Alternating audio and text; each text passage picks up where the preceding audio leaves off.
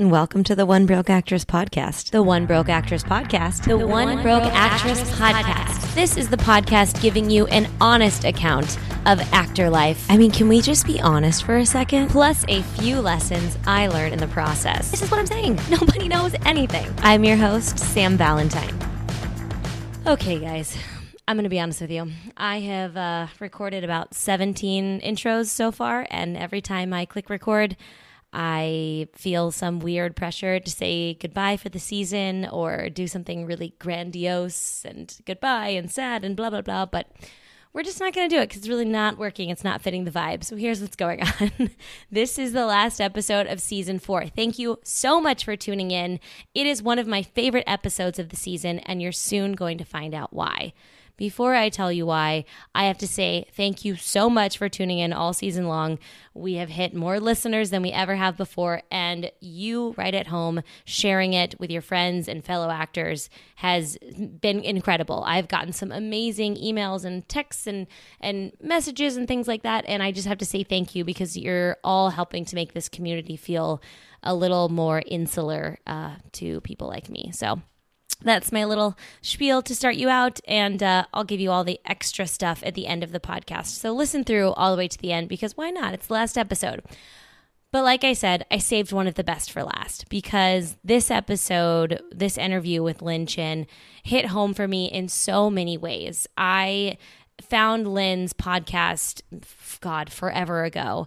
Um, and it was called The Actor's Diet, based on her original blog from back in the day. And I was so honored to get to meet her eventually and then to have her in my home and record my podcast was was really special to me. She really opens up about the truth in the industry in standards in beauty, in weight, in size, and so much more and it was such a cool conversation to have with someone like her who has done so much and is now even making her own work.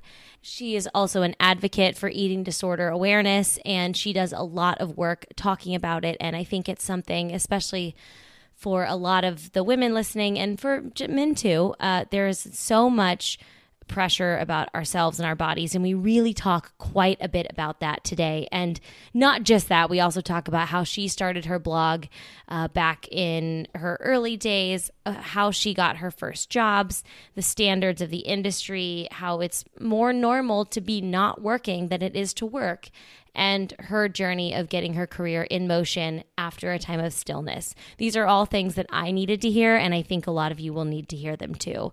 So please enjoy and stick to around to the end of the episode for some wrap up announcements. But, ladies and gentlemen, without further ado, please enjoy Lynn Chen. The thing I'm starting to ask people this podcast season to kind of start with a different question is when do you remember first being interested in acting? Since I remember remembering. um, I started acting before I could even process what was happening. So my mom was a uh, she was a ladies chorus member at the Metropolitan Opera House. She got the job when I was born. She calls me her lucky charm. Wow. Because she was going to be a solo singer, and then I was born, and they were so broke, and she auditioned for the Metropolitan Opera House ladies chorus, got it, and worked there for 30 years. Wow. So she, um, that was like her her job, and um, I was in the children's chorus with her. Uh, even before children were allowed to be in the chorus, she was already because my brother was in it, and okay. so I think I might have been like one of the youngest members. How old were you? I was four or five. Oh my god! Um, I made my my debut on the stage when they had the ballet come in. The so the Bolshoi ballet came in, and Rudolf Nureyev uh, was in town, and they were like, "We need a young child who's here during the summer, whose parents will bring them in, and they will just stand on the stage and watch him sweat." And that's my first memory is like him like leaping in the air and his sweat hitting the marley and just like being like and hot lights on me and holding some ballerina's hand and just being like these tights are itchy. Like what a way to kick it off dude memory. yeah. So i had done that up until like and then i was singing and i was performing in it and i did that up until i was 11 or 12 and this was all in new york? Is that where you yeah. always okay so we lived in New Jersey. I grew up in New Jersey, and we just went back and forth. And you know, I, I loved Annie like any other little kid, Right. who, who loved musicals during that time, and was always singing and performing. And I, I just loved it. Um, and my parents trotted me out like the little star I was. Like Lynn's gonna sing tomorrow now, and I just did it. Um, and then at a certain point, I was really tired. It was around the time I was doing South Pacific at the New York City Opera. And So you were I- kind of big league as a kid. I was doing some big stuff. Yeah, I like started off professional right away. Wow. I wasn't like I wasn't doing the small stuff like in my school actually because um, there was a part of me that was a little embarrassed by it. Like I didn't want to audition for the school solos or the play because I didn't. I knew everyone already knew I was leaving to go rehearse and do oh. matinees, and I didn't want to be like, and now I'm going to come back and take over the school. So I just sort of stayed quiet about that. But you know, I was a bit of a loner in in school, so I like at a certain point when I was le- missing so much school uh, for my matinees and rehearsals, I just said to my parents around fifth grade, I was like, I just want to go to like, you know, I want to go to birthday parties because they already were like, you can't go to you can't go to birthday parties, you can't go to kickball after school, you have to do this because you're catching up on homework, and I didn't have a social life, so I I told them I wanted to do that, and they let me. Uh, and then I was watching like the school play my junior, my sophomore year, and I thought to myself, "Hey, I want to do this too." So I auditioned for the school play the next year, and you know how you kind of have to like pay your dues in high school, like like from junior high, you start off as like the mushroom and Right. some You're like basically then- set decoration. yeah, exactly. but I mm, I went in there and I got the lead, and I think. How many friends really did you make by me. doing that? But I will tell you that seeing my name on that sheet that Uh-huh. time, because I really did not expect to. When I saw my name on that sheet, I'm still chasing that feeling. I, I know I know exactly what you It has mean. never gotten any better. That's the high. You guys, if you're in high school, this is as good as it gets. Because it was like you had to wait to like read it on the sheet, post it on the board. At, like, Everyone was there to see it. I could not. And it's and like it that scene in Legally Blonde where she finds out in front of her ex boyfriend that she got the internship. But it was really, it was like, it was also the combination of like, I didn't really care, but I cared. Mm-hmm. But, and then like, I wasn't really trying, but I was trying. It was like the perfect combination of everything we want today Uh-huh. um, that we can't get. We're trying to figure that out, that magic formula. So yeah, I did the school play for the next two years. My teacher in school basically pulled me aside and gave me the whole like, "You got it, kid," talk. And um, It wasn't like a performing arts school. It was just a regular, No. regular middle it was a high school. regular public school. Um, and then I went to college, and right away I was like, I'm going to be a theater music double major. I thought I was going to go do musical theater. And week one, I took my first like. Where'd you go to school? I went to Wesleyan in Connecticut. Okay. And I took my first intro to theater class. And the second it became academic, and they were telling us about dramaturgs and about uh, how we were going to have to pay our dues and take basic production techniques, I was like, boring.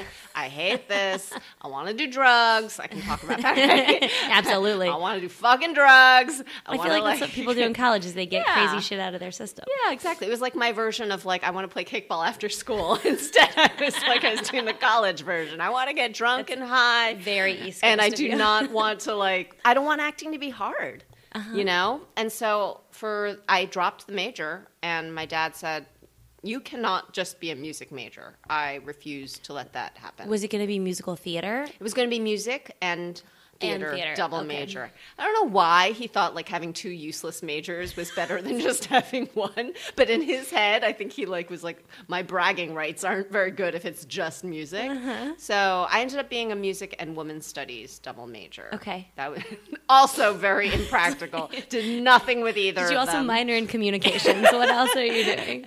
Um, yeah. So then when I graduated from college, uh, immediately I worked. Um, I'm like giving you so much more information. than No, this is what for. this is the jam. This is how we always start. This is the best. Um, uh, after college, when I first graduated, I was like, I'm gonna be an actor again. Like this is my time. And I was like, what do actors do? I li- I moved to New York City. I'm like, they waitress. So I went and I got a waitressing job.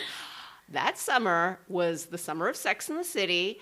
All the ladies were ordering their pink Cosmos Oh in their God. martini glasses. It's so funny to say because I just had someone on the podcast uh, yesterday who was a bartender in Chicago, Uh-huh. and his name is John Crowley, and he uh, talked about that same time in Chicago, and he was Oh, really? like, "I was so over making those goddamn Cosmos." well, I was so over carrying them to the table. That is the most un- Hard. unimportant glass. Hard to hard to carry multiple uh, glasses of martini glasses um, to to through a very crowded bar to a table of ladies, and so I hated it and was like, well, I guess I can't be an actor because I can't really cut this waitressing thing. Um, so I ended up that summer. I was like, even though I'm making a lot of money at night in cash, I cannot do this anymore. And so I ended up taking the only job that I could think of, which was in a school. And once wow. you once I was working in the school, um, I was working as the assistant to a principal. And so it was a very administrative nine to five job. And it had, it had great benefits. It was really steady and it was safe. It was really safe. And I did that for two years. And at the end of that second year, I was like, my soul, my soul is dead. What am I going to do? I'm not going to become principal. They're not going to just let me become principal. You don't become principal after being the assistant to one. It's like not like that. And it just felt I had saved up enough money, and I ended up going to a, um, an intensive acting workshop that summer. And right after that, I booked my first job on Law and Order, got my SAG card, and it, that's been it. Oh my God, you are consistently the new kid in high school who books the lead. That's so annoying. You booked, did you book said- your? Was that your first audition? No, no, no. I went through like a, a several. I, I've. You're not gonna feel. You're gonna feel skim, sorry for me. don't skim on that stuff for me. That's what I like. because because I think it's funny. Like when I was thinking about doing this podcast, I was like, I really hope someone listening to this isn't like, and that's how you do it, because.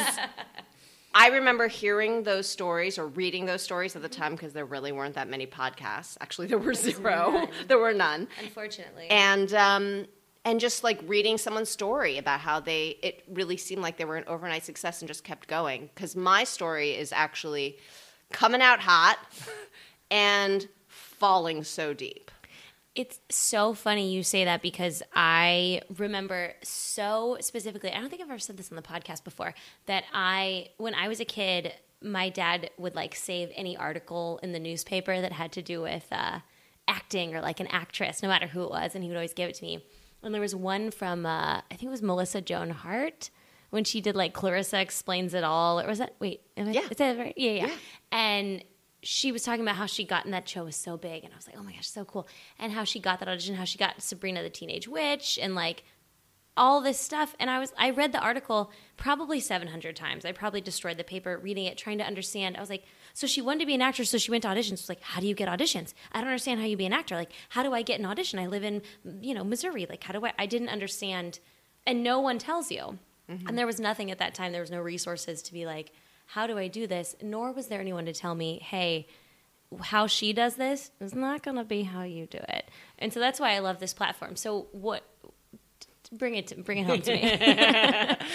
well um, you know things were going pretty well for a while and i was a very determined student even though i didn't want to major in it i was really good at the business side of things pretty early on just because like i was I was really hungry for it, and I was really like, I, I wanted to do X, Y, Z to get there. So I sent out all the postcards. I dropped off my headshot everywhere. I did my log. You know, I I and um, this was for our timeline. This was right after you booked Law and Order. This Right is like, after I booked like, Law and Your Order. Mm-hmm. jumping off point. Okay. And it felt really much like a lot like my career just kept growing and growing and growing the way I thought one's should be, career right? should. Yeah, I would like level up to another agent and manager that was bigger up until the point where my big, big moment was the year 2004 ish when um, I was simultaneously on All My Children for a year as a recurring role, and I was testing a whole bunch. Like I kept getting flown out from New York to test in LA. That feels pretty cool. felt amazing. And then um, I ended up. How long have you been? How long since you had quit the principal job? Like, how long was this? Like, you were like gunning and gunning for About four years. Okay, Um, and so a really short timeline. Yeah, really. Like when I look back, I'm like, who's that girl? I would love four years of that who's trajectory. that girl? Who, who is that? Who's that successful little lady? Um, and yeah, it felt it felt great. And um, I uh, I had booked my biggest role to date still, uh, which was one of the leads in a Sony Pictures Classics movie called Saving Face. It wasn't Sony Pictures Classics at the time, but it was produced by Will Smith's production company, Overbrook. And they really put me through the wringer doing that audition. Um, I had to lose weight for it because I was playing a ballet dancer. And to this point, I had never had, okay, I had eating issues, but I didn't know mm-hmm. they were eating issues. I was a binge eater. Okay. But I didn't know that that was an eating disorder. I don't think anyone exci- called it that. I'm so excited to talk about this. this has not been something I've had a chance to talk about on the podcast before, and it's something I've struggled with my entire life. Okay. And I'm very open about it, and I'm so down to just have a conversation because you don't know.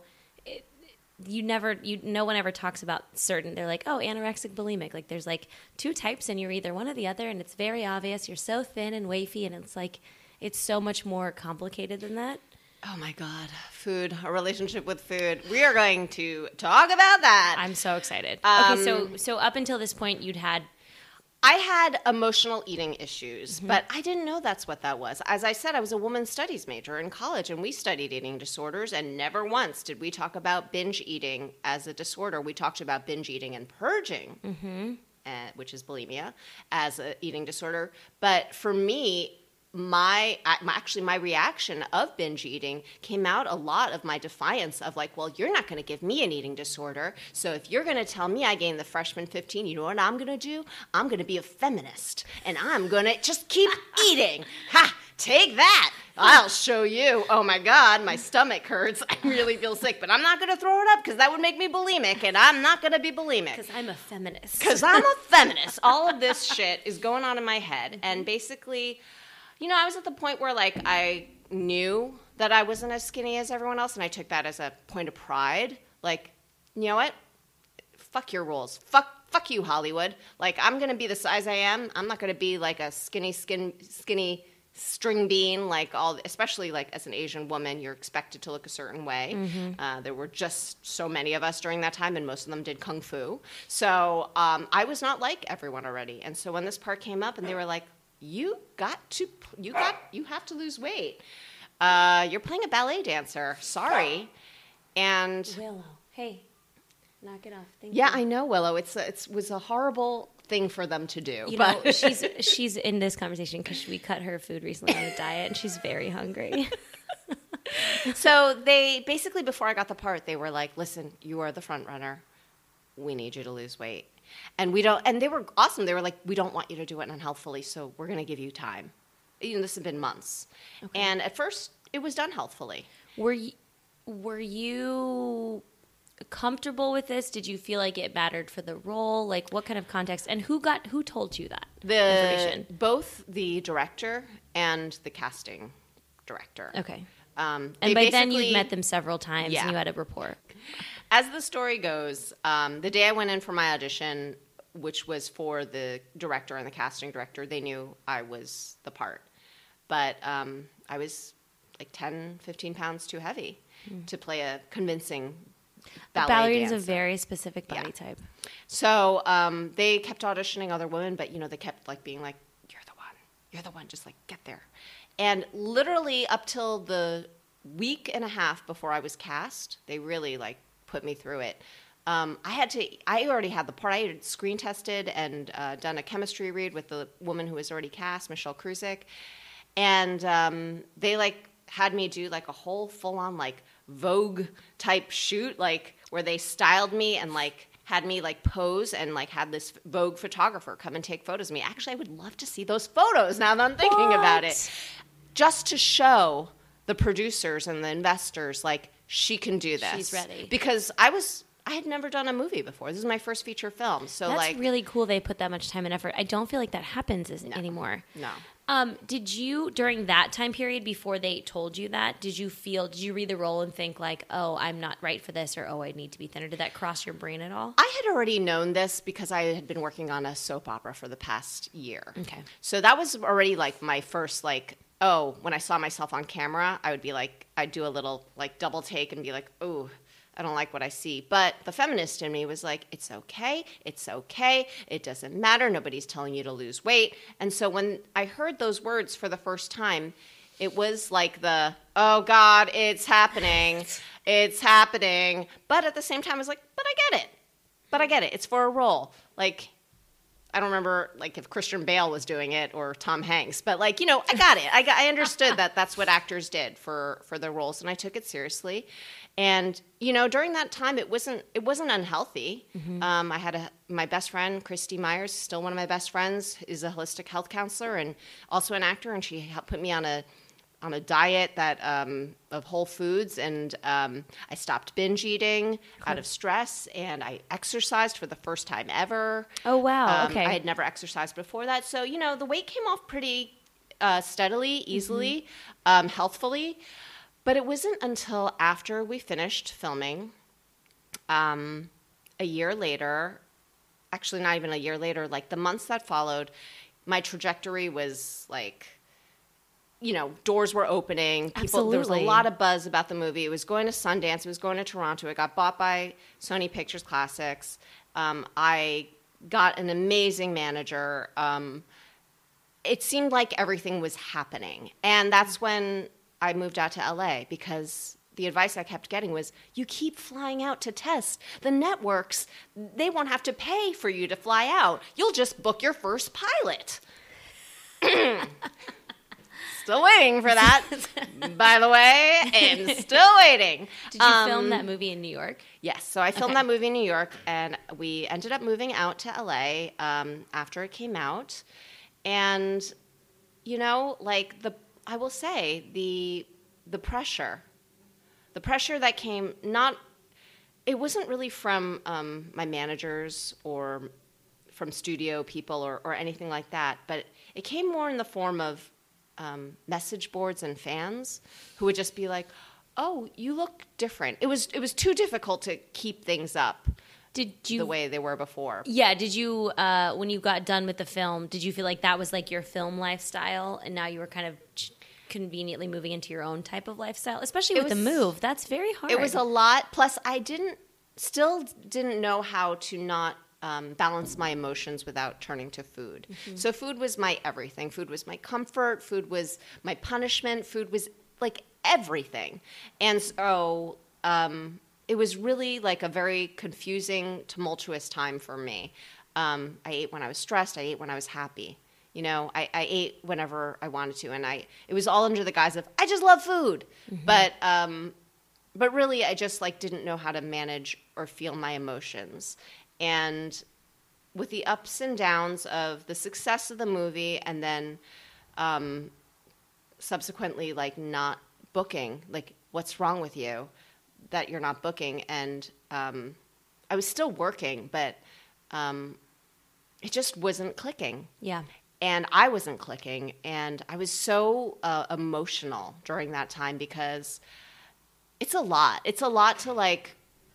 I remember the saddest I've ever been was when I went to Sundance, and there was all this possibility, you know, and we were going to all these swag rooms, and everyone was taking my picture, and they were saying like all these nice things. And uh, my husband was with me, and my sister in law was with me. So I had my little entourage, and my manager was with me. And it felt really like possibilities are, are endless. And I remember they left. Um, they left a day early, all of them, and I was in my giant suite in in Park City by myself with all my shit, you know, all my clothes, all, stuff all they the stuff. And I had never felt more lonely in my life.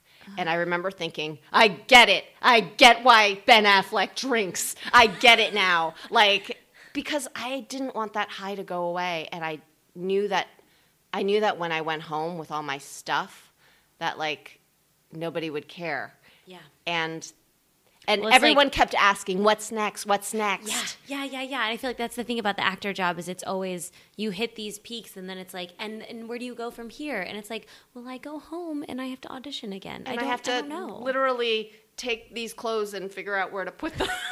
so much, so many new grocery bags. so yeah, the the years that followed.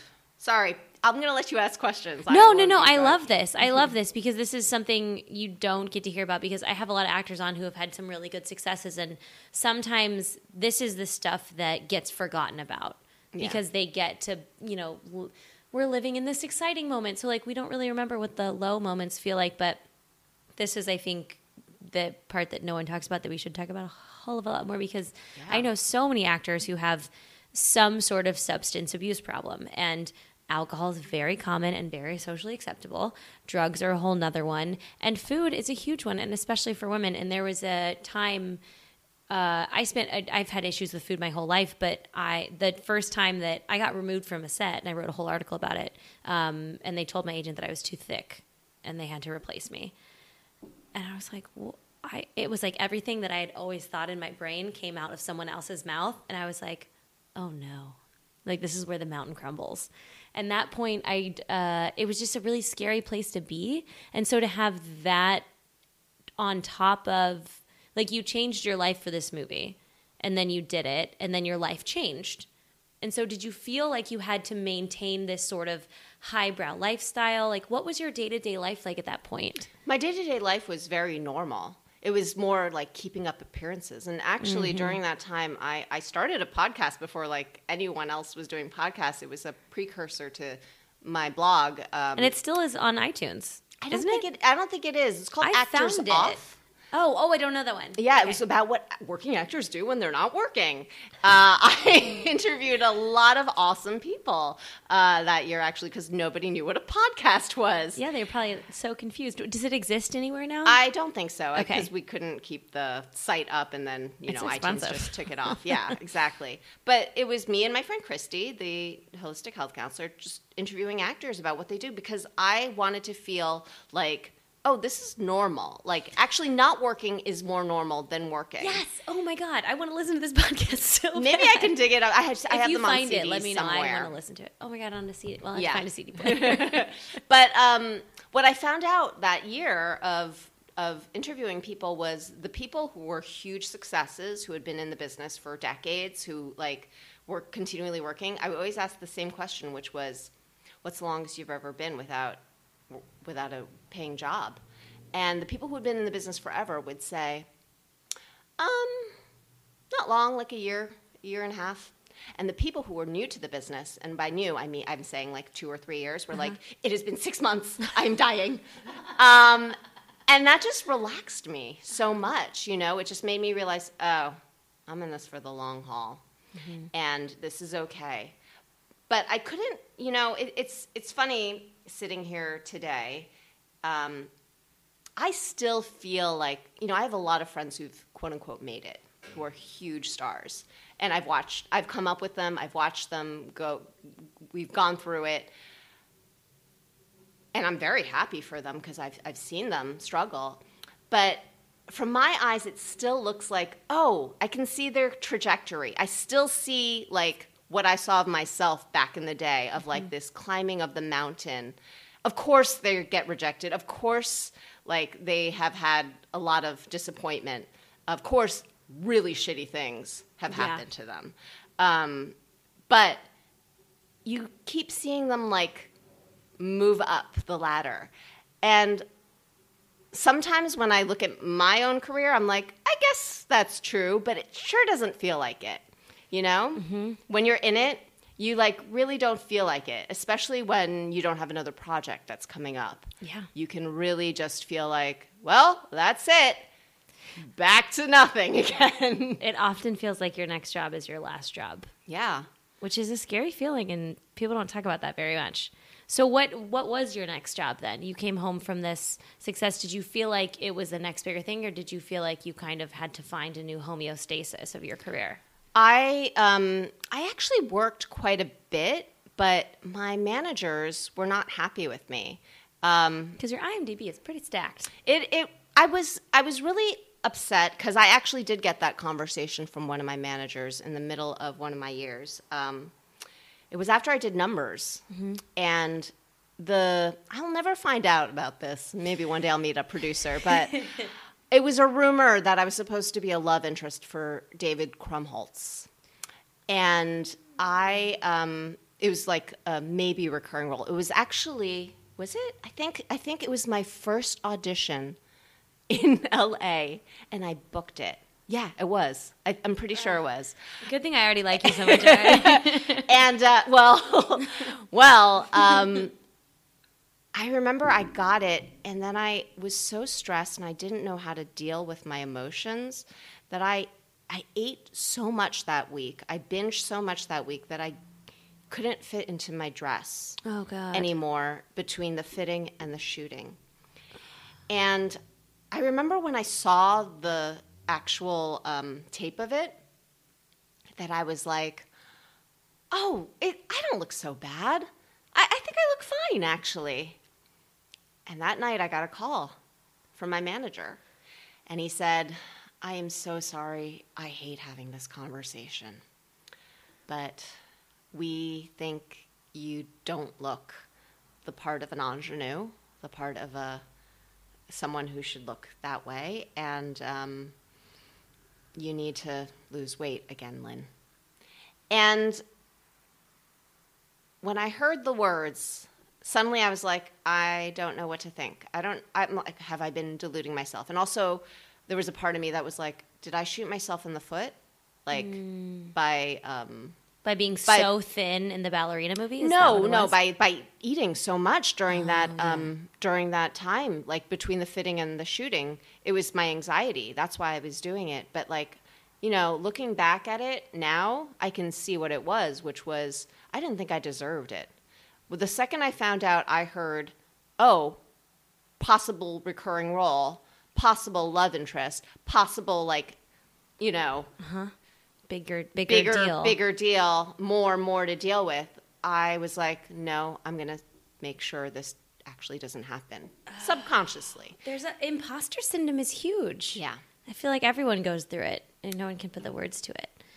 So you know, What it was you- a lot. It was a lot of that. I I ended up. Um, that was when my eating disorder started getting really bad because it was it was a number of um, that those those two. I think it was like a year and a half that that followed. I, I was still working. I, I probably booked like a job every couple months, like and um, Mm-hmm. Which is I thought- great. and, and and I was also like testing for things still.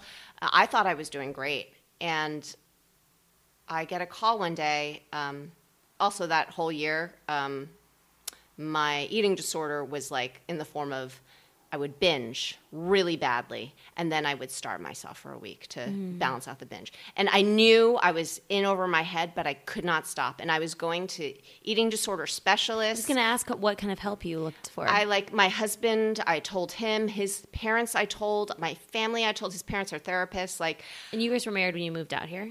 Yes, at that point we were already married. So like we were really working on this and it was like it just felt like four steps forward and like 12 steps back. It just felt like I just kept falling off the wagon. I just couldn't get a hold of it. And um, one day I get a phone call and it's my managers and they said, "Hey, um, and I'd gotten a letter from my then agent, and it said like, "We are not going to represent you anymore after this year." Um, and when my managers called, I thought they were going to call to talk to me about that. Instead, they said, "And we're also letting you go too." And when they said that, because I had also like been doing everything that I thought I should be doing. I every time they told me to um, take a class with someone, I did. Uh, every time they told me to get headshots with someone, I did. I was always on time. I always was memorized. I always like I, I did everything I thought I should be doing. Um, and I was like, yes, I was like horribly in my eating disorder, but I was still maintaining the weight that they quote unquote thought was acceptable.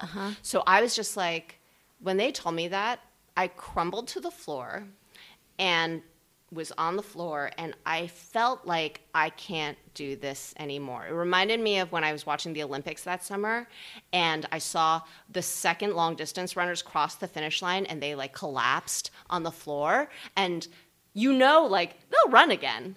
They'll Yeah. be fine. but right now they cannot do do anything. They can't even stand up. They can't even walk over and sit. That's how I felt. And so there was a part of me that's like, I know I still want to act, but right now I just can't fucking do it. Did I they- can't do it. Give you some reasoning? Was it because you didn't book enough? Did they have some sort of standard, or was it because they? I didn't even ask because I crumbled to the floor and I already knew it in my heart. And I, all, I, all I managed to mutter in my state was, oh, okay. And then I hung up and my husband said to me, We're going to wine country. and at that point, I hadn't drank wine in years because I had given up drugs. I had given up alcohol for the calories. I didn't mm-hmm. want to do drugs because I didn't want to binge eat mm-hmm. uh, from the mm-hmm. munchies. And that week, I that weekend that we just drove, I promised myself I will never go back to this. I'm going to work on this. I am not going to let my career define who I am. And I, I truly believed that if I'm not an actor, I won't have these issues. So I took, I purposefully was like, I'm not gonna look for a manager again. I'm not gonna look for an agent. I don't know what I'm gonna fucking do, but I'm just gonna work on this body thing because I thought I was gonna have a baby at that point. Okay. I thought I, I was ready to have a baby, and I was like, I can't have a baby and like be like this Yeah. anymore. I have to get my body in the best shape possible in your mind and my mind. yeah. So I took that year, and that's when I started the Actors Diet. Okay. I started it when in 2009 when people weren't really blogging. Mm-hmm. So it was like, and no one was taking photos of their picture, pictures of their food. Right. So everyone was like, "What the hell has happened to Lynn?" It probably felt so self-indulgent It because it still feels that way did. now. Yes, Eh, it but it's did. more socially acceptable. But at the time, I knew I had to hold myself accountable because I could never, if I posted every single thing that I ate, which was what the blog was, I couldn't eat too little and I couldn't eat too much. Like if I was to quote unquote overindulge, um, I would have to look at it the next day Yeah. and post about it. And that year, I learned so much. And one of the biggest things I learned was everyone has issues with food. Everyone. Chefs, people who are home cooks, like everyone who works with food, everyone has to eat. It's not just actors. It's so true. Everyone has fucking issues if you want to look at it that way. it's uh, the more uh, the whole food blogging and the the popular Instagram influencers who are like the food girls and stuff, like shut the kale up and all these very popular. They've started to come out. I don't know if you've any, read any of these articles, but they've started to release these articles that's like. I have so many issues with food, and I have I have had to conquer a lot of demons and stuff. And oftentimes, the the if you're constantly thinking about it, like cooks and chefs and people, Instagram bloggers who choose to think about it, it's a whole it's a whole bag of worms that you just think you put a socially acceptable title on a lot of times. I love that you said that. Okay, I'm I'm I'm so into this conversation. Well, I just closed my blog um, the beginning of this year, and I had been doing it for 10 years, so 2009 until 2019. And But it morphed I- into something It did. different, though. When I when I so when I started, it was this online journal, and it it taught me how to um, be creative on my own terms. You know, like exactly what you're doing right now with this podcast. Like you need a project to find an outlet, find an audience, find a way to connect, find a way to tell stories. Yeah. And suddenly it was in my control. And I could take that energy, literally, that I was putting into counting calories about food, and put that into like, oh, how do I photograph this? Yes. You know, how do I make this like I could? What I learned from um, my eating disorder specialist was you will never get rid of this obsession. Like this addiction is not going to just be cut cold turkey. You have to replace it. And that's what I replaced it with. I took the unhealthy obsession, I made it into a healthy one, and it completely changed my relationship to food to the point where suddenly, because I could eat whatever I wanted, whenever I wanted, everyone was sending me stuff, chefs put stuff on my in front of me. Like when you have literally five desserts in front of you, you don't eat all five. Right. Um, like all of them. I mean, you have a bite of all of them, but you don't, absolutely. you don't you don't eat you don't finish all of them. Whereas like back in the day, I was like, well, it's the Last Supper. Tomorrow, I'm not going to be doing this because I have to fit into like this size of a whatever, and you know, like it just changed everything. Suddenly, food wasn't the enemy. Food was just there. Food food wasn't my friend. It wasn't the it wasn't any of those things. It wasn't my source of comfort. It wasn't my salvation. It wasn't like my reason for living Yes. it was just there and it became my job and i seriously during that time thought okay because as i said my career was like up and down um, because the food world was opening up so much for me in such a big way uh, my husband at the time worked for buzzfeed and we started doing these videos together that went viral and i started getting the attention of people who were like you should host a food show and you're really good at this and i was like well hmm, maybe I will transition into this. And it seemed to be happening very easily for me. So I was like, okay, acting, bye bye. I'm going to shift over to this. And I put my all into it. And um, I realized that world is just as hard.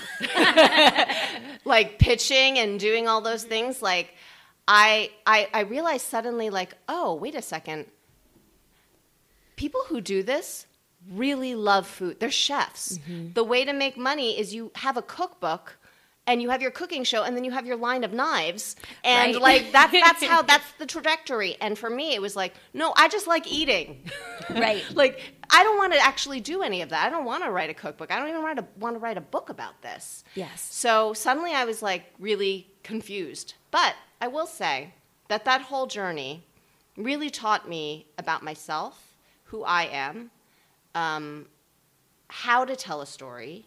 It taught me how to like edit videos, how to produce them, and all that comes to where we are today, which is that I just wrote, directed, produced, and starred in my first feature film, I Will Make You Mine. Yeah, she did. And I never would have done that had I not done 10 years of a food blog. It doesn't make sense, but it makes No, it total does. sense. Well, you also spent all that time working on yourself too, yeah. which is, you know, at the end of the day, the It was because I knew I could do it. Yeah, You know, like you doing this podcast, knowing like, oh, so okay, what do I do? I buy mics. I set it up. Oh, it's I so put it out. cut. Like you just you just and it's do like it. it You just exists, go through it. Like it exists when I put it out there. Yeah. Like I don't have to wait for someone else's permission or like for someone to pick me to do it. Like this is my this is my web series, as people like to do. Like this is my Yeah. you know it's you, you get it. It's it's that that's exactly what making a movie is. You just do it. You just I mean, you do it with the help of a shit ton of people, but you just do it. You just take one one foot in front of the other. And with this particular project, I knew I could do it because I was like, well, I had a podcast, I had a blog.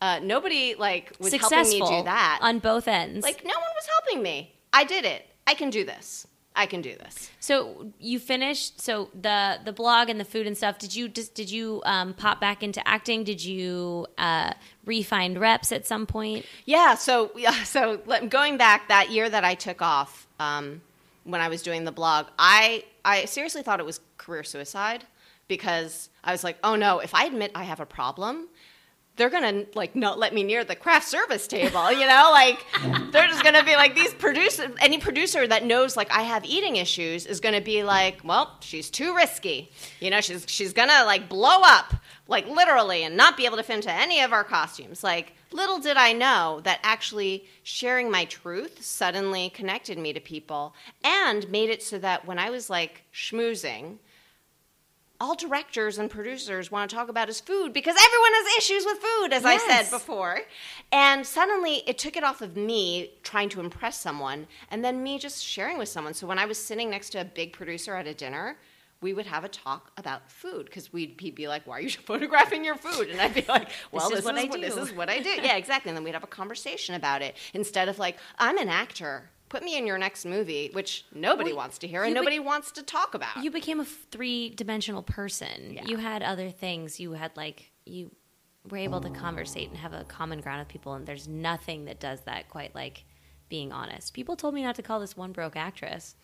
They were like, "Oh, you're gonna look like you're," and I'm like, you're all Instagramming the same picture from the last movie you did a year ago. Like you're also trying to figure this shit out. Like, Exactly. Let's be honest about it. Exactly. So yeah. You, so you did get back in it. Did you feel revitalized in a different way because you kind of had your shit together? Well, I it's what ha- ended up happening over the course of me being ha- having the food blog is I naturally lost all the weight. I, I actually weight. I've been at the current weight that I am, which is less than I weighed when I did the ballet role. Oh wow. Um, for the last twelve years. did you ever read the book Intuitive Eating? No, but I know all about okay. it. Yeah, That's what I I just read it and it kind of like changed my world and I it's, it it's a sounds great. very I, it's a great to what you're concept. It's sort of how I live It's my kind of life. the same, yeah. Yeah. Um, as simple as eat what you want, stop when you're Stop full. when you're full.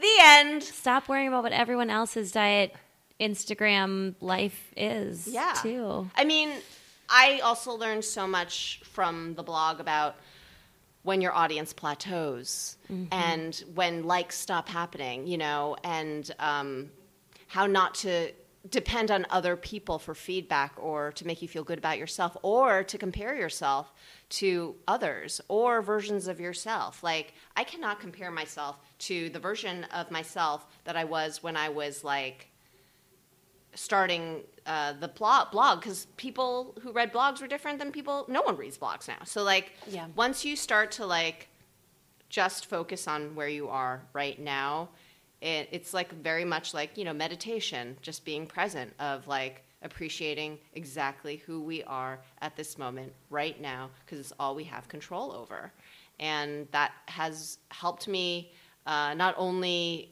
with my career but with my relationship with food um, I did go back to acting. I did have like moments where like I was just like, screw this, I'm done. And actually, um, a couple years ago, uh, I- I've had a lot of moments of like, I'm done, but a lot of like, you know how you always hear like, the second you quit, it'll pull you back in. Uh-huh. I wasn't really done. I would be like, I'm done. And then I'd look over my shoulder and be like, You hear that, universe? I'm done. And then nothing would happen. I'd be like, All right, I'm back. Uh, but I truly meant it at this moment a few years ago. So I wasn't able to have kids. Remember, I said I was trying to have kids. And the lesson of um, not being able to have children and coming to terms with that, and at the same time, around the same time, my father passed away, uh, very unexpectedly. And all of these things happening at once really just taught me oh, your dreams for yourself and the way you think life will be because cosmically it just feels that way. Like you feel it in your gut. Um, it doesn't mean shit. And that's a harsh thing to say, but that was like a reality that I was being fed. No pun intended. Yeah. At the time. And instead of being cynical about it, I was more like, all right, well then I I, I let go. I release. I'm not gonna like try to plan anymore. I'm not gonna like goal set. I'm not gonna do my vision boards. I'm not gonna do the secret. I'm not gonna do any of the shit. I'm just I just release. And my plan was to um, stop acting uh, as soon as I had I had a movie that I was put, I was attached to an indie film, and um, I was like, I'm, I'll finish that indie film, and then I'll be done. And I'll do it in January after after I move because I was gonna, gonna switch leave? apartments with my um, with my my neighbor, and I was like, so you know that's stressful. New I'll wait until. I'll wait until then. What ended up happening was uh, a movie that I had done the year before, a short that I really did not expect to see the light of day, like most projects that I do, like just for fun. shorts, to be yeah, yeah, we just literally were doing it for fun. Um, it ended up winning the NBC uh, Shorts Fest Shut up. and I ended up getting a holding deal with NBC. Which was like, and, and I did not expect to win so much because at that point I had received so many signs from the universe that I should not be acting that I was with my mom in New Jersey just like hanging out and I get a phone call and they're like, You won. And I was like, Shut up. and they're like, You won. And I was like, Oh, well, I guess well, I guess I got to take this because it was like money and I didn't have another Did you write it? It was like you. you No, I was oh, just okay, I you was I was in it. So um, so I also knew in winning it because I knew several other people who had won it that the holding deal also didn't mean shit. Like I don't mean to be cynical again, Mm-hmm. but I knew that like very few people actually got a job out of it. Yeah. You know? Uh, so I was like, okay, how can I use this year to my advantage? They're going to pay me to hold me for the year. What can I do?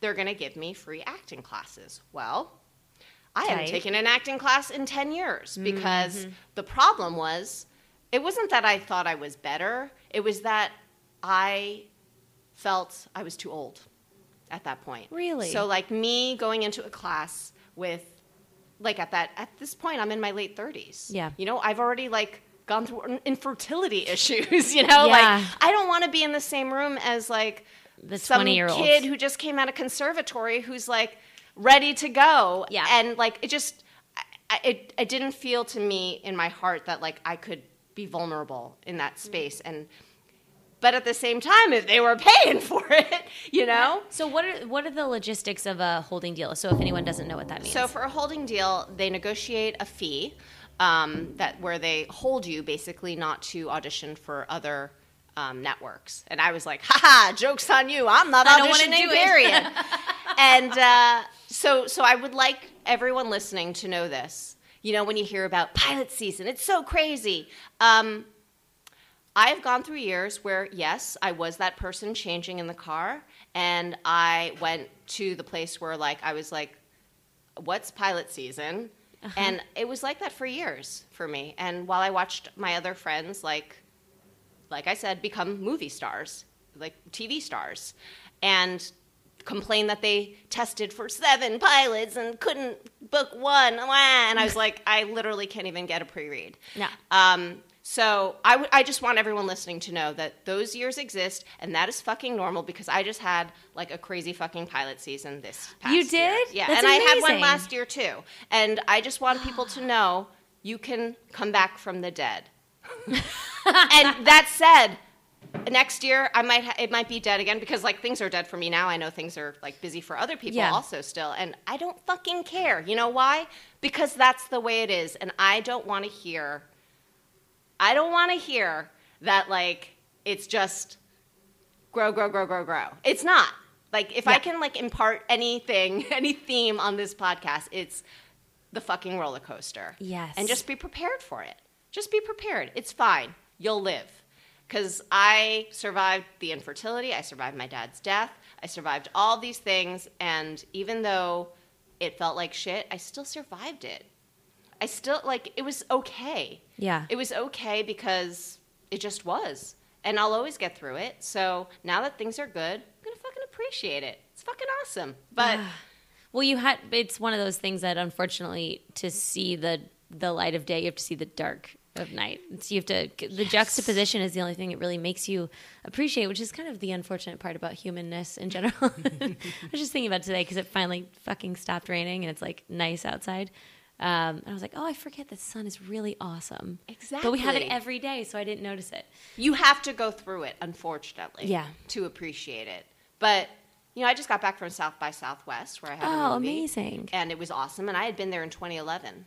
You know, Oh, before like a, a whole bunch of this stuff, and I remember back then like feeling like still that sense of like this is it. I've had so many moments of my life of this is it. Yeah. You know, and not, not to take away from like the excitement of those moments because um, very few times has this is it turned into it. Um, but when i look back at those moments i'm sort of like oh that wasn't it. And you know what? Totally fine. Totally totally fine. So i just don't get it's not that i don't get upset. I feel the pain. I let myself like sit in my sweats and you know Be sad. be sad with it. Mm-hmm. Um, but then, like, I remember that I got over the other stuff that Yeah. felt impossible to get over, and I'll be fine. That's amazing. Yeah. How did you get? Wait, okay. Did the holding deal end up happening? Yeah, no? so I had the holding Oh, deal. okay. And the best thing, the two best things that happened out of that holding deal was not a pilot. um, but So I ended up taking. I mean, a year's again. worth of money, I'll take it too. But what else? I know. I loved. I loved that. I made. I made my health insurance that year, so I was really, Oh, really yes. happy.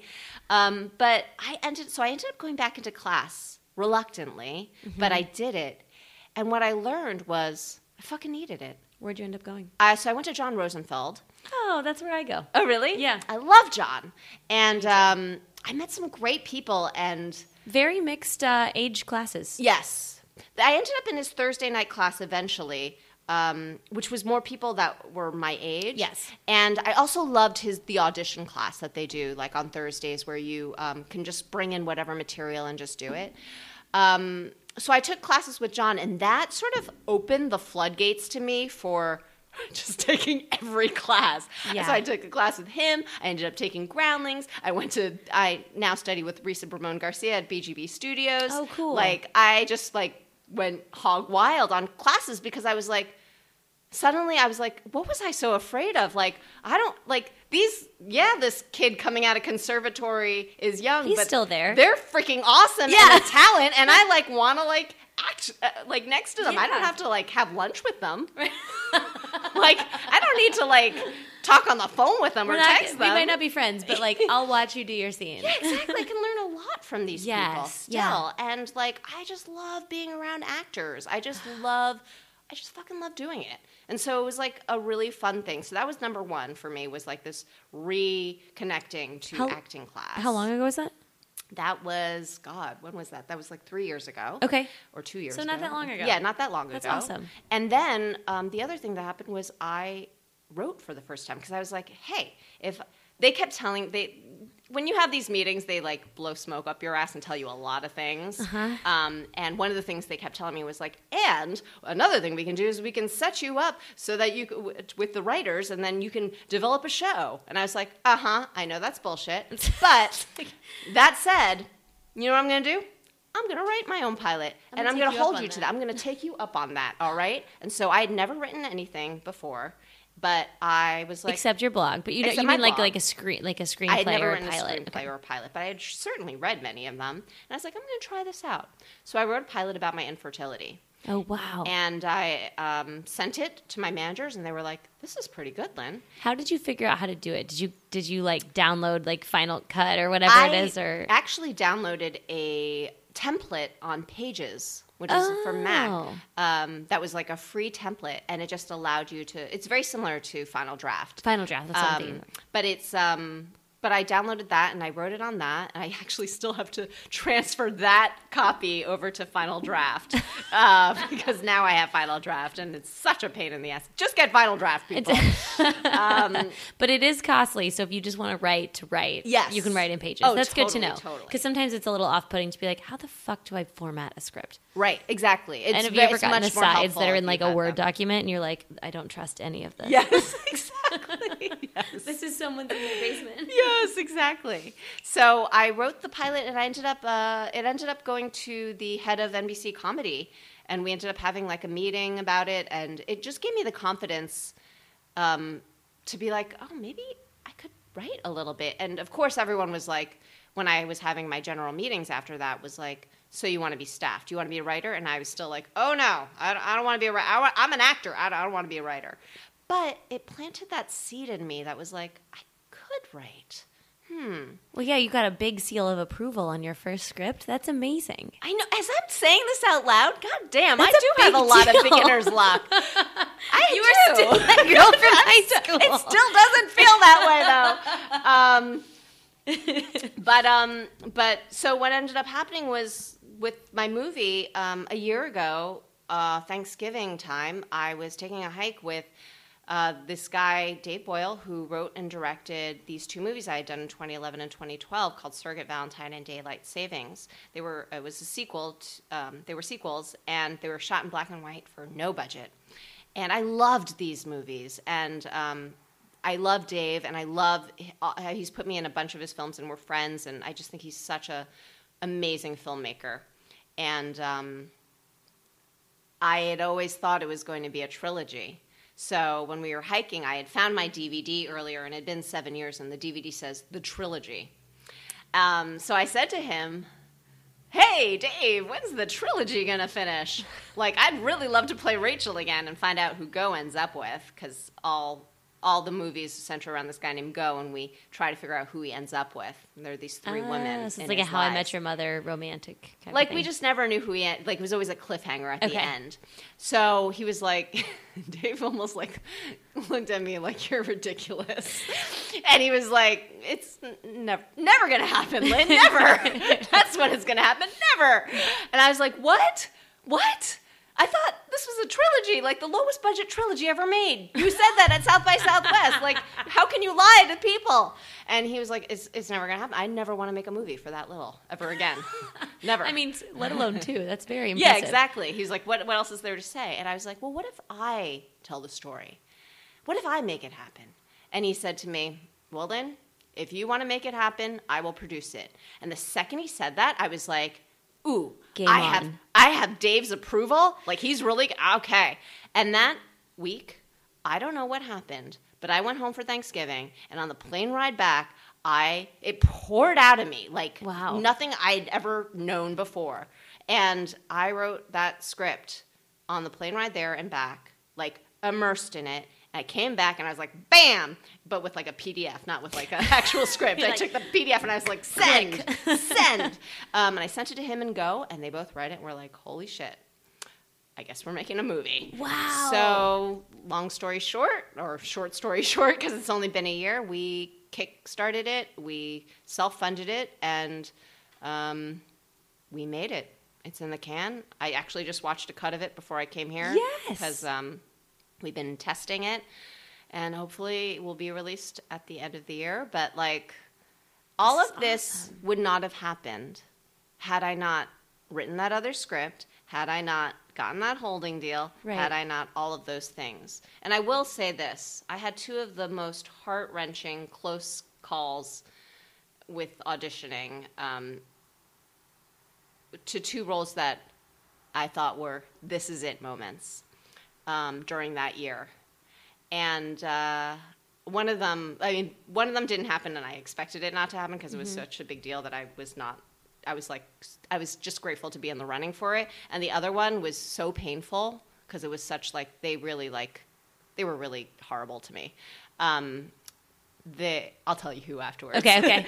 but um, it, those two situations were enough to for me to be like, fuck it, I'm making my own.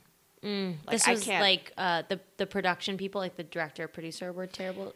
Well, I'll tell you what happened. I won't tell you what, what the show was or anything. But basically, um, I had put myself on a self tape Mm-hmm. for for something I did not think I was going to get because it was far above what I consider to be quote unquote my league. Did you get a request for the self tape, or did you just decide to do it I? I got a request for the self tape, Okay.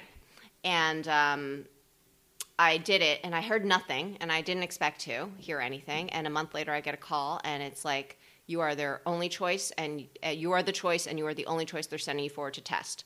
Uh, they're sending your tape forward to test. The next week, I hear you pass the test.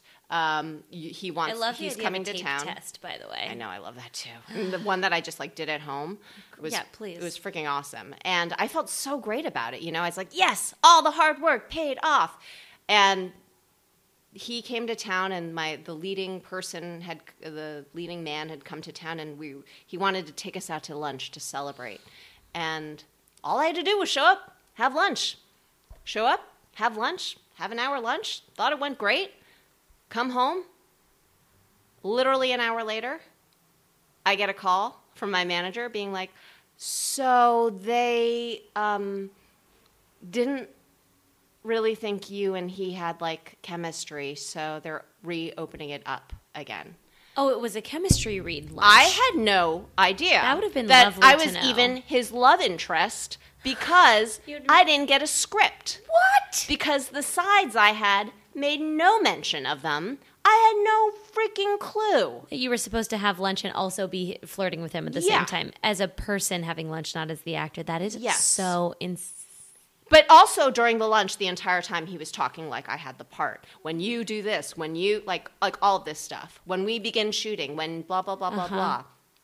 So I really was like, it's hard not to take that personally. Absolutely. you know and so for the next month like um I just let it go. I was just like, fuck them. Fuck them. I don't want to like work with people who put me through that. Like, Yes. whatever. I don't care.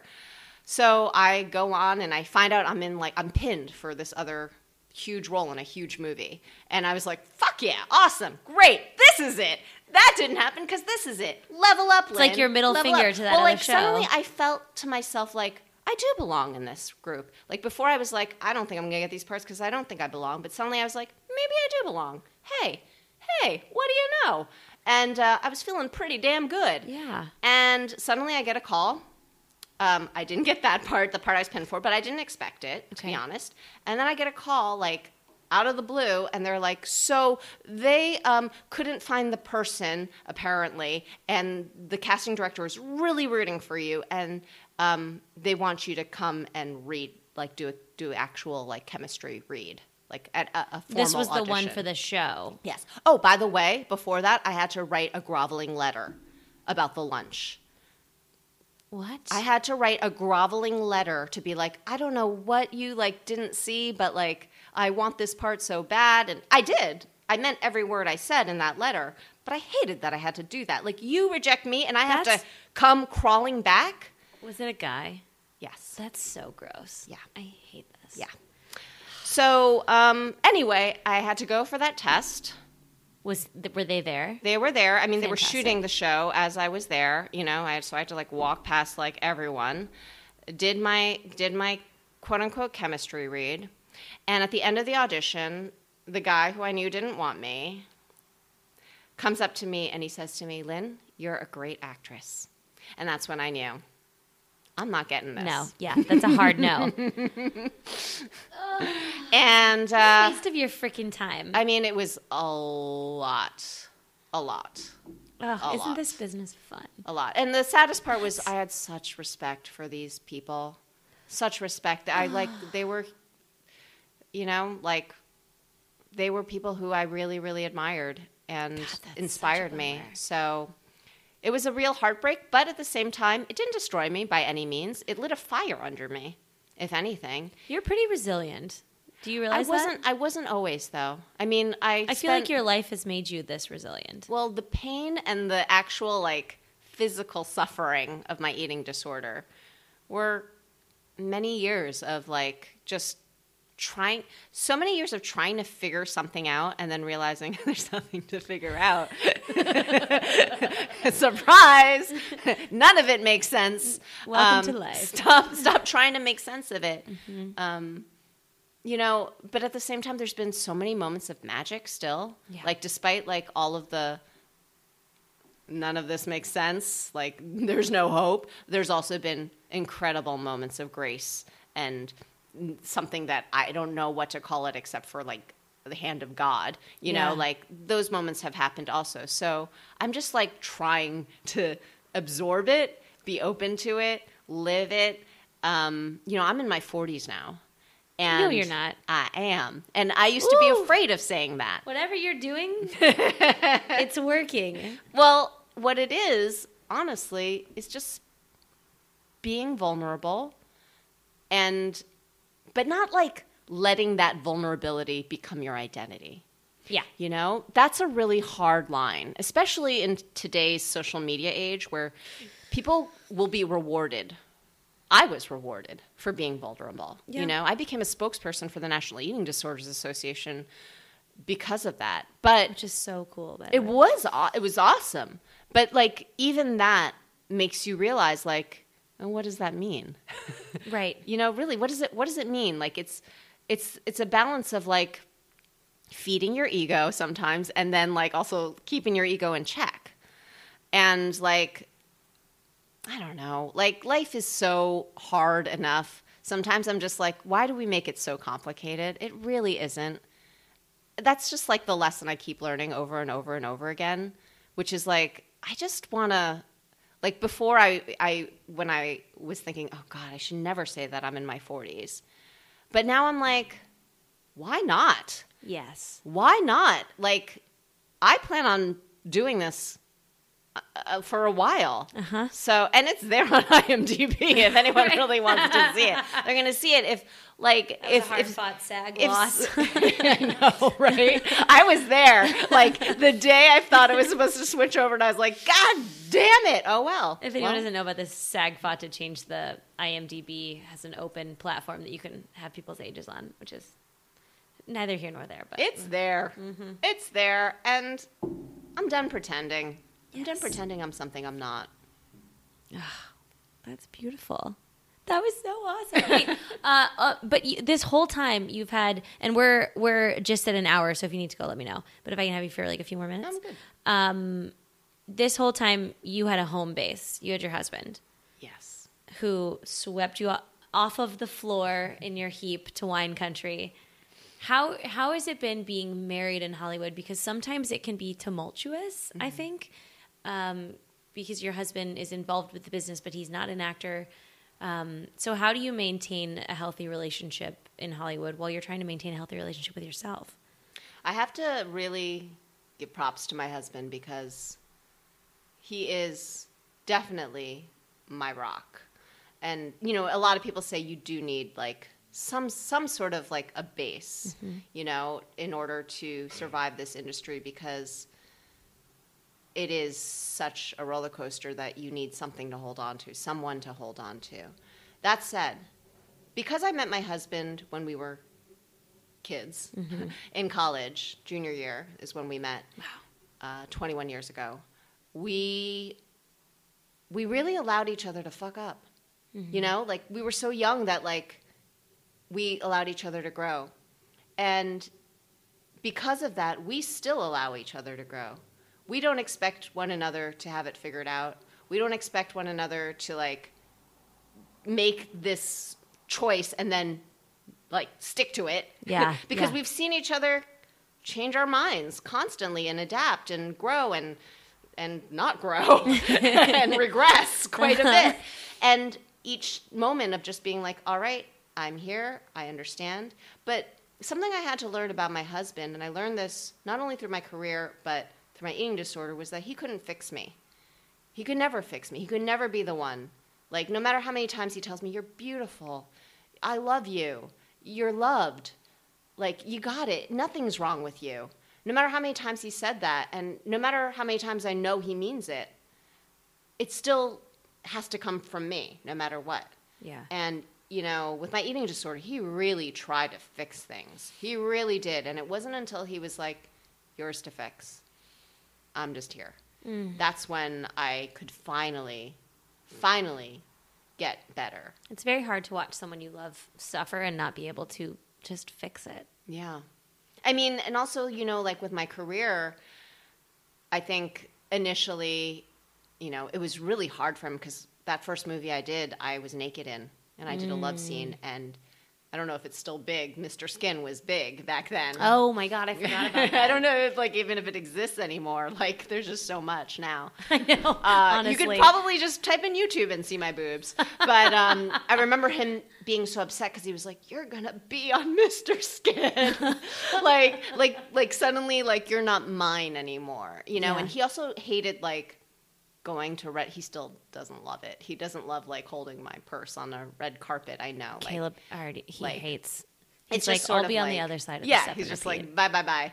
Um, but as the years have gone on, like he gets it yeah. and he just accepts it and and you know like he's also in the industry too so like i have to do stuff for him as well Yeah. you know it, it's it's been interesting like as as our careers have grown of like how we have to start to it's just a job it's just like what we have to do for each other so it's like it's, it's i hate to sound ungrateful about it but it's like taking out the garbage you know like it's just a part of it right now um, and like sometimes it's fun and enjoyable like south by southwest was awesome he Oh, came did he get to go me. to? Oh, it's so Um, fun. even though like he was like i'm gonna have to work weekends now to like to to go and you know support you but like he knew i needed that support and he was great about it but he's not coming with me to san diego when i go in a few weeks He's like one thing at a time. yeah Um, I could actually talk to you for like two more hours, but I won't make you stay here for much longer. Um, is there anything? If there was one thing, we there were so many moments in this podcast that I can't wait to share with people. But if there was one thing that you wish you knew when you moved out here, or that you could impart on actors when they move out here, um, it could be something we've covered or not so far. Um, what would that thing be? I think I think it's that nobody knows what they're talking about. Not even me. I mean, because you will hear so much advice. Yeah. You know, so much advice. And here's the thing I'm a podcast junkie and advice junkie as much as anybody. You know, I love listening to like what someone has to say and, you know, pocketing that little nugget. Mm-hmm. But for the most part, the more like friends with like producers and heads of studios and hot, quote unquote people that are supposed to intimidate us that I meet, the more I'm like, they don't know what they're talking about. Really, everyone's got imposter syndrome the same way everyone's got food issues. We're all just human beings. We don't we don't know all the answers. Don't you think if we knew how to make a cash cow, we'd make a cash cow? So if someone's telling you to lose weight, that your pictures aren't good enough, that you need to do this, this, this, this, this, this, and this, and you're not feeling it in like your gut that like you can make that happen in a way that's like pleasant, that like isn't gonna kill you, that you like don't feel like I don't wanna, you know, like like I don't I don't think you should have to make that decision. Mm-hmm. You know, like people I wasted so much time listening to what I thought I should do. Mm.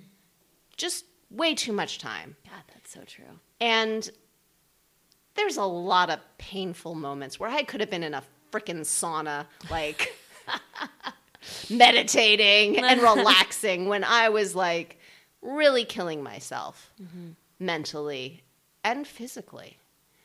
Um, and I think take that advice when you need it, when it's helpful. But honestly, you have to be your own best friend in this industry because people are going to tell you things that make you smile, and people are going to tell you things that tear you apart. And all you can do is just be kind to yourself. Treat yourself like the way you would your best friend because it's just hard enough. Mm-hmm. Life is hard enough, not just this industry. Every bit of life can be really challenging. And I just feel like, I just feel like when you got people like telling you things that don't ring true for yourself, it's probably not For you. for you. Exactly. So true. Exactly. And also, when you're hearing signs from the universe um, that, like, you're supposed to give up, or signs from the universe that you're supposed to keep going, um, I would say, um, don't take it too seriously. because I have examples of both. and the, um, I don't really think, like, I needed to be freaking out about those signs as much as I did. Yeah. You know? Take it with a grain of salt, just like other people's advice. Yeah. Universe, you go in that category. Yeah. Uh, is there anywhere you want to tell people to go um, for any projects you've done recently or your social media or anything like that? Um, well, uh, you just go to lynnchen.com. It's all there, all the everything. Awesome. and people can still check out the Actor's Diet. Does it still exist? I- If you type in the actorsdiet.com, it'll go straight to my website blog, which I like. Well, up, I you know even though I closed it, like the Actors Diet, and I still like love doing it. It's just nice to have a platform to put yeah. things sometimes. Like I like I just went to South by Southwest. I wanted to put my pictures somewhere just so I could look at them. You know, like when I travel, I want still want to do it. It's for me. It's not for anyone else. But you know, you can be there to look at it if you want to. But like I just sort of like having that. I like I like having that place for it. Yeah. It was how I learned to communicate for ten years. So I have to keep it up. Yeah, don't make it all. I mean, away. Squarespace allows you to have a blog, so why not? I know. it's such a nice all-in-one platform. When they're ready to sponsor this podcast, someone let me know. Um, okay, thank you so much. This was this is exactly what I needed on a Wednesday night, and I feel like I just got a breath of fresh air. I could not have needed this more. Thank you. Oh, so thank you so much for saying that. Thank you for having me. Thank you for having this platform. It's very important. Oh, and we met uh, via a Ms. in the Biz. Oh, yes, I didn't even right. say that. That's right. We both wrote for it. They are wonderful. Wonderful, and that's in the biz. That'll be attached here too. It's uh, it's all it's like the blog of women in the industry. Of I have kinds. to say, today, like the way you guys all we all we all have it, not just you guys, like everyone in the world has access to like things So today that we would have killed for back in the day. Literally just had one book that I dog-eared and wrote in and that was it. That was my Bible. Right. And it wasn't even a well-written book. so many acting books on that shelf from college, and I'm like, no stuff. Those are irrelevant now. No, no, not a single yeah, one none know of how to act for a camera. None of it is relevant uh, and uh, and actually, wait, did you you do audiobooks? Yeah. Well, just one. I did one audio Did you? Was it Crazy Rich Asians? It was Crazy Rich Asians. Bef- the day I'm going to sound like a psycho at the very end of this podcast. The, right before we had that meetup where I met you, I had just finished listening to that book on Audible. That's bizarre. and you sat down and you started talking, and I was like, "Oh fuck, this is so embarrassing." But I feel like I know her so well because I just listened to her for like 15 hours. That's so funny. Did you? That's the only one you've done. Yes. And, well, I know you look shocked, but that's my point. that's my point. I did, uh, I, I, I narrated like the number one bestseller on Audible uh, this past year and in years in past. Do you know who's called me to do an audiobook? No one. Really? No one. But it was so good. Yeah. But that said, you know why I don't care? It's hard. Yeah, That's I've a heard really, it's, I've heard it's really difficult really long process. uh, process that doesn't pay very well. And you know who sees says. zero residuals? oh, the reader. that's zero. unfortunate. So yeah, I um I'm not heartbroken about it. Yeah, I mean, yeah. if somebody wants to call me to do an audio You have a great audio sample on this podcast. Uh, I've done it before, but I um How funny. yeah, that's my that's my point. Yeah. Do not think that just because dot dot dot that means dot dot dot, and anyone who tells you otherwise doesn't know what they're talking about. Oh god, that's so true. Well, I felt so like a stalker when I met you. just so. the end. that's so awesome. Um, okay, cool. Well, on that note, we will just close things out. Um, thank you again. Thank you. Guys, I'll talk to you in just a bit. Oh, that brings us to the end of today's podcast. Guys, that's the last episode of the season. Woohoo! We made it. 12 episodes in. Thank you so, so much for listening. I cannot thank you guys enough. I know I say it every week, but I truly, truly mean it. Uh, I'm glad that I can give you some sort of content to make this world feel a little more of a community than a crazy roller coaster ride. Uh, thank you for staying subscribed also to the podcast. Don't delete me out of your podcast feed because there might be some extra content coming up between now and the next podcast season, which will hopefully be before the holidays this year. So don't go anywhere. I'm still here. Season five is already in the works with a full list of incredible guests. Uh, I also want to say thank you so, so much for those of you who are on the newsletter. That is also going to have some good stuff. So make sure you're not going anywhere. And the follows on Instagram, blah, blah, blah, blah. You guys know the drill. Uh, also, heads up, SAG voting is coming up. If you have not checked into the inner workings of SAG and you're a member and you're getting all this paperwork in the mail that is not a residuals check, that is actually materials about voting, please make sure you vote. Please make sure you educate yourself before you vote. That's my PSA. You might be hearing from me again shortly. Thank you so much to Laurel Canyon Creative for all of your production help and social media help this whole season. You guys, if you haven't checked out at One Broke Actress on Instagram, they have really revamped the whole platform for me. Laurel Canyon Creative and Cecilia, especially, have been so helpful to me. If you guys are looking to have a different social media presence, redo your website, blah, blah, blah, check them out. While you're at it, check out Maggie Zabo. She has some really cool music coming up, and she is just an incredible singer who sings our theme song. And guys, I will talk to you in a few weeks.